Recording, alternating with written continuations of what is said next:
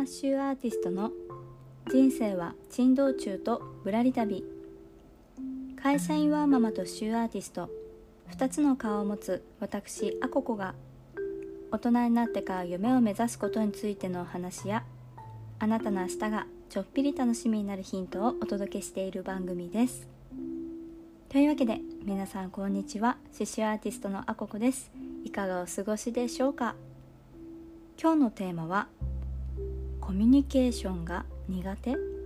あなたの得意なポジションがあるかもというテーマでお届けしたいと思います。これを聞いてくださっているあなたはどうでしょうか。人との会話、コミュニケーションに苦手意識がある方いますでしょうか。私もですね、どちらかというと苦手意識がある方なんです。ちょっと前まではより一層なんですけれども、対面のコミュニケーション、対面に限らず人との会話にものすごい苦手意識を持ってたんですよね。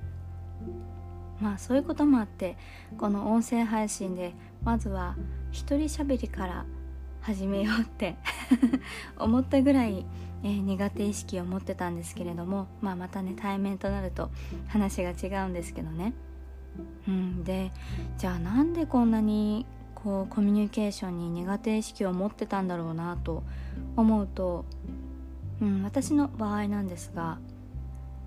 例えば話を広げるのが苦手とか、あとは人見知りなのかなとか、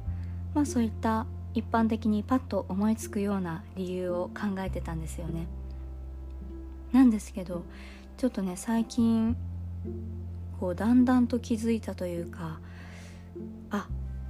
苦手っていうかそういうことじゃないのかっていうふうに思ったんですよね。でそれが今日のタイトルにもあるんですけれども、この人とのコミュニケーションの中でもいろいろなポジションがあるんだなって思ったのと、当然そういうポジションによって自分の得意不得意もあるんだなっていうことが最近ね気づいたというか理解できたんですよね。いやそのコミュニケーション中のポジションって何っていう話なんですけど、さっき、苦手としていた話を広げるのが得意な人とか、あとは相手に気分よく話してもらうのが得意という人とか、あとは複数人で会話をしている時にこうね回すのが得意とか、そういったいろんな役割みたいなものですね。私が今まで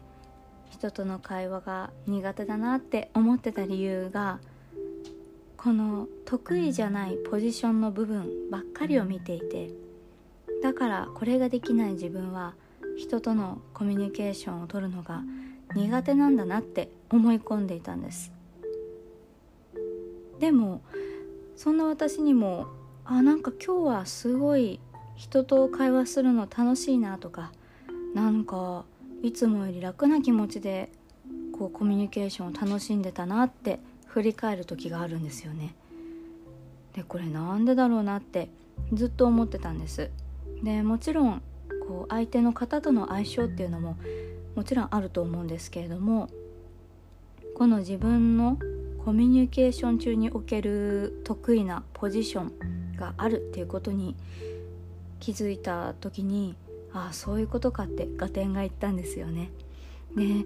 私の場合で言うと、まだね今までこうナチュラルにやってたのを最近気づいたばっかりなので、言葉としてはふわっとしてるんですけど、なんていうのかな、こう相手の人の話の波に乗るのが得意っていう感じですかね。なんか話を広げるっていうよりかはその話、広げるってこう面を広げるみたいな感じですけどその相手の話をよりこう波をこう高まらせる、なんか話を盛り上げてるのかな、わかんないけどなんかそうですね、相手のこう乗っている話の波に乗ってよりその波を高くするみたいな、ちょっとそれを面白くというか楽しくというか、なんかね、あ、この今の話してる内容が面白いねってなるような雰囲気を作るのが得意というか、なんかそういうことが私できるんじゃないかなって思ったんですよね。例えば、具体的な行動というか、私の、会話の癖、会話をしている時の思考の癖っていうのかな、その相手の人の話を受けた時にその人に対して自分が何か返答するじゃないですか。その時に相手の人が私が言ったことにそうそうそういうことって言い返したくなるような返しをしたがってるんですよね、頭の中で自然に。なんかそうすることで相手の人が自分の話を理解してくれたとか共感してくれたって喜んでくれるのがすごい嬉しいのかなって今話しながら思ったんですけど、そうするとこう相手が乗ってきてくれるというか、より話を向こうが広げてくれるというか、なんかそういうのが私の得意かわかんないんですけど、ナチュラルにやろうとしていることだなっていうふうに気づいたんですよね。だからこそなんですけれども、こう自分からよく話してくれる人とか、あとは言葉のボキャブラリー幅が広い人とかだと結構ね、話が拾いやすい、すごい波にこっちも乗りやすいというかいうこともあるので、そういった方との会話は確かに乗りやすいっていうのがあるんですよね。逆にその表裏一体で弱点もあって、自分からどんどん話さなきゃいけないっていう場面はめちゃくちゃ弱いと思ってます。今でもね、そういうシーンに出くわすと、私全然まだだなって思ったりするんですけどね。やっぱね、乗るのは得意だけど広げたりとか自分発信で、やっていくっていうのがまだまだやなって思ったりするんですよね。あとはその自分の気分次第で全然波に乗れないっていうこともあるのでもうこれはね仕方ないかなって思ったりもするんですけど、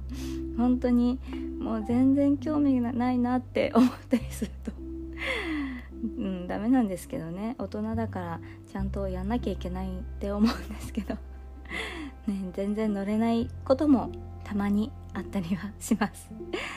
そうでもなんか、確かに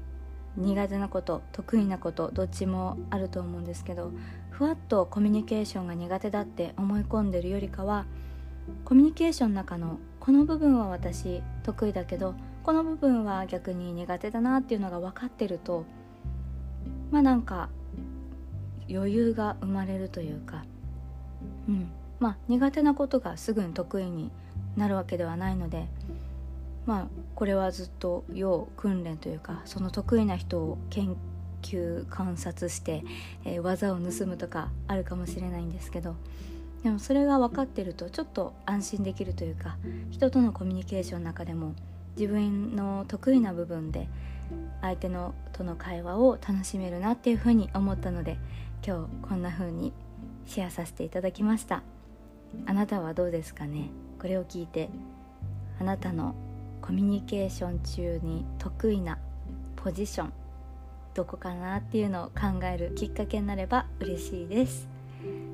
はい、というわけで今日のテーマはコミュニケーションが苦手、あなたの得意なポジションがあるかもというテーマでお届けをしました。余談ですが、もう6月があっという間に、もう最終週ですね。本当に早い、もう半年今年過ぎますね。7月どんな目標を持っていきましょうか。私もこれから、ちょっとね頭をねりねりしたいと思いますはい、というわけで今日の放送気に入っていただけましたら、スタンド FM の方はコメント欄やレター、 Spotify やポッドキャストをお聞きの方は Twitter や Instagram などで感想をシェアしていただけますと大変励みになります。またこの番組はアココの活動を応援したいと思ってくださった方がいらっしゃいましたら、放送の概要欄やプロフィール欄にある各種 SNS をフォローしていただけますと嬉しいです。それではでしたが、最後までお聞きくださりありがとうございました。刺繍アーティストのアココでした。ではまた。